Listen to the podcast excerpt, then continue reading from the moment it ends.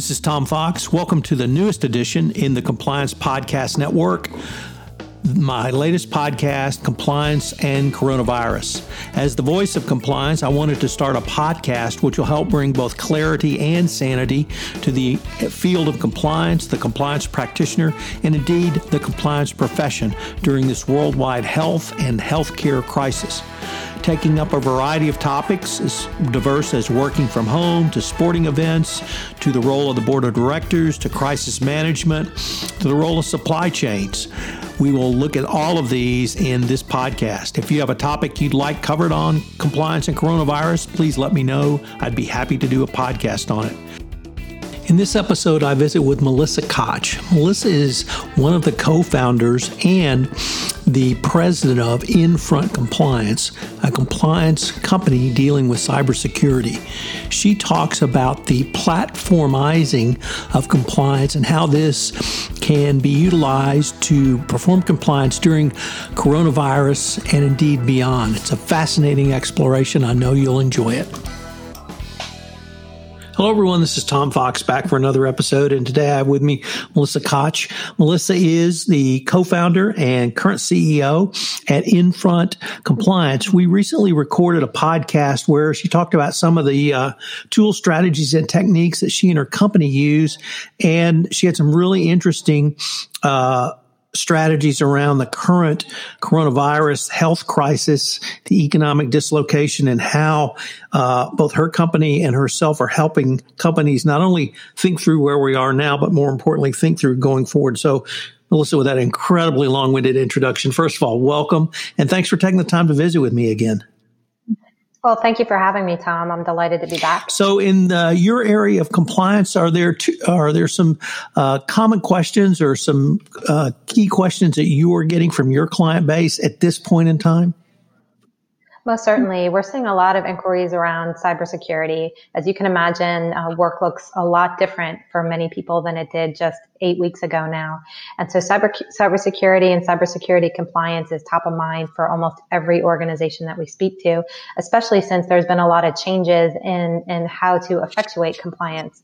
So from our perspective, uh, we take an approach of, of platformizing or, or doing compliance um, via, via a platform uh, as another way to say it, instead of the more traditional emailing spreadsheets or sitting around a conference room um, going through requirements. So having the flexibility and, and the nimbleness to be able to understand that you need requirements and then having uh, tools to support you to make sure that you're getting the insights and transparency that you need around compliance has become top of mind for many of the organizations we work with. In terms of platformizing, what's the some of the key issues around having a, a secure login, secure digital login or two-factor authentication login? What what do you really suggest if a company's going to go to platformizing? And I love that phrase. You also just gave me the title of this podcast again.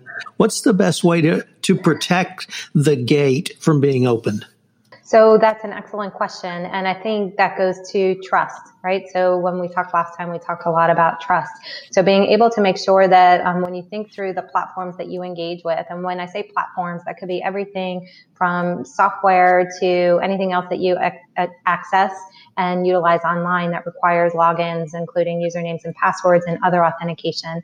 So the, the parts that I want to kind of plant seeds around for people to think about is to look critically at the kinds of information that you are sharing on that platform so that you can make informed decisions as to whether or not the security protocol around that platform meets your criteria. So at, at the very minimum, you certainly want a secure username and passwords. You want to make sure that if it's if it's a SaaS platform, that it's secure. So instead of HTTP, it's HTTPS as you're logging in to make sure that you have um, that as your prefix for your online SaaS services if you're a subscriber in that fashion.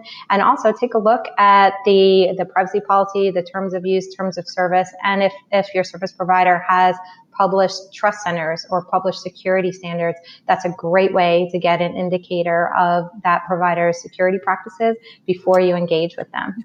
I have to admit that the Trust Center on a website I did not know about until I began to research um, you guys. So I found that to be really interesting.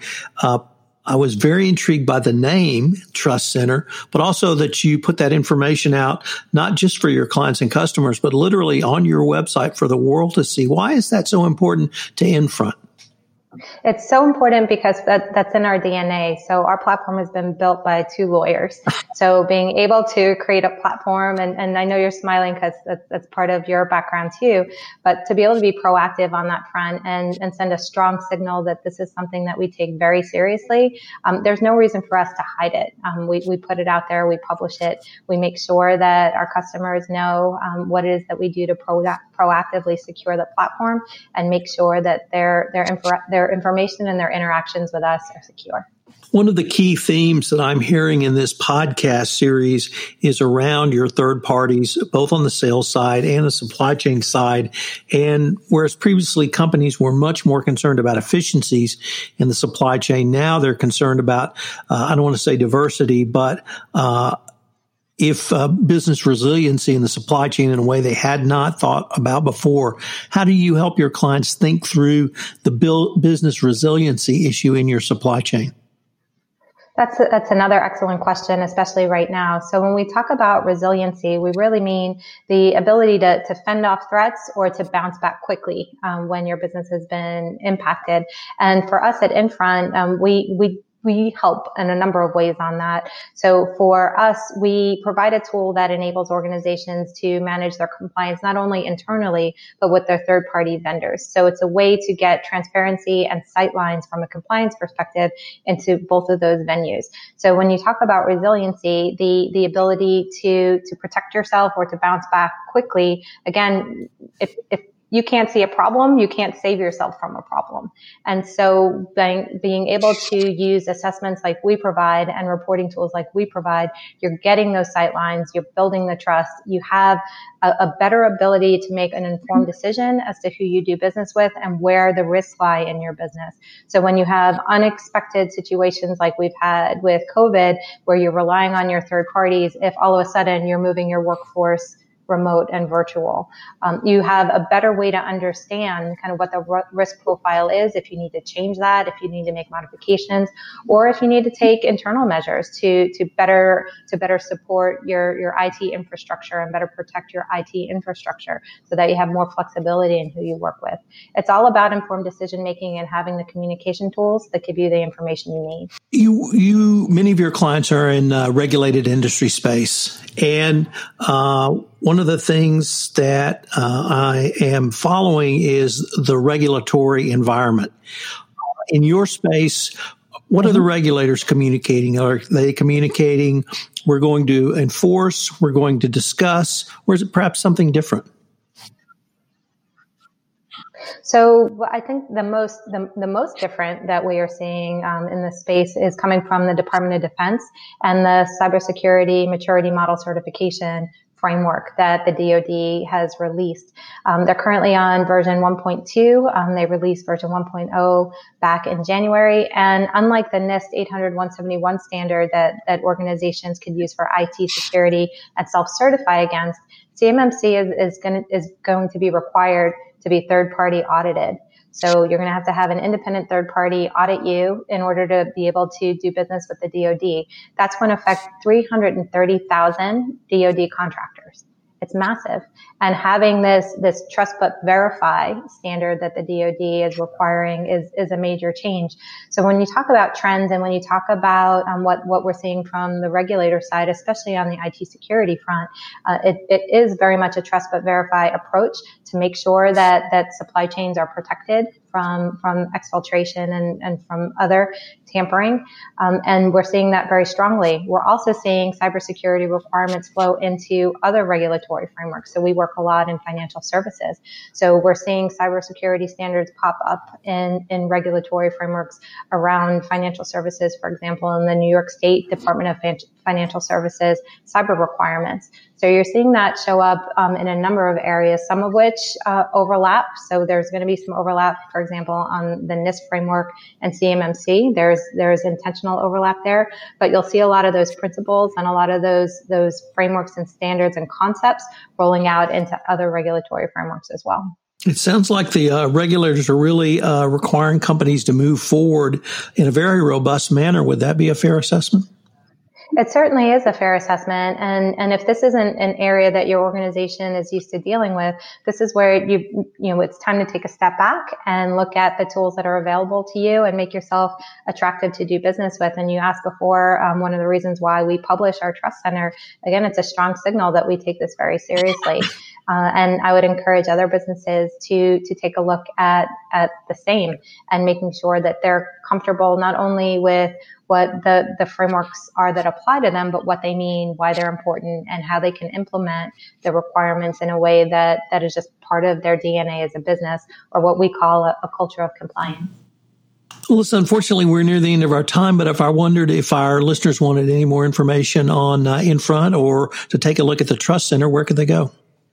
Certainly. So our trust center is published on our website at the, and you'll see it at the footer of our page with our other policies. And you can find us at www.infrontcompliance.com. That's I-N-F-R-O-N-T C O M P L I A N C E, all one word, infrontcompliance.com. And then I can be reached directly with questions, and it's Melissa, M E L I S S A, at infrontcompliance.com. Melissa, as we move forward to the reopening and uh, whatever the new normal may bring, I hope I could uh, perhaps call upon you for a discussion around these issues again. We would always be happy to talk with you. We've been, I've enjoyed being on the podcast and I really appreciate you having me. Thank you so much. Hello, everyone. This is Tom Fox again. I'd like to thank you for listening to this episode of Compliance and Coronavirus. If you have any questions or you have a topic you would like explored on this podcast, please shoot me an email at tfox at tfoxlaw.com. Also, as a call to action, I would ask if you could to please tell one of your friends about the podcast so we can spread the word out about the newest podcast on the Compliance Podcast Network. Also, if you would leave us a rating on iTunes or a review, it would greatly help get this the word out about this most important podcast over the next several months. Thanks again for listening, and I hope you'll join me for our next episode of Compliance and Coronavirus. This podcast is a production of the Compliance Podcast Network. This podcast is a part of the C Suite Radio Network. For more top business podcasts, visit c-suiteradio.com.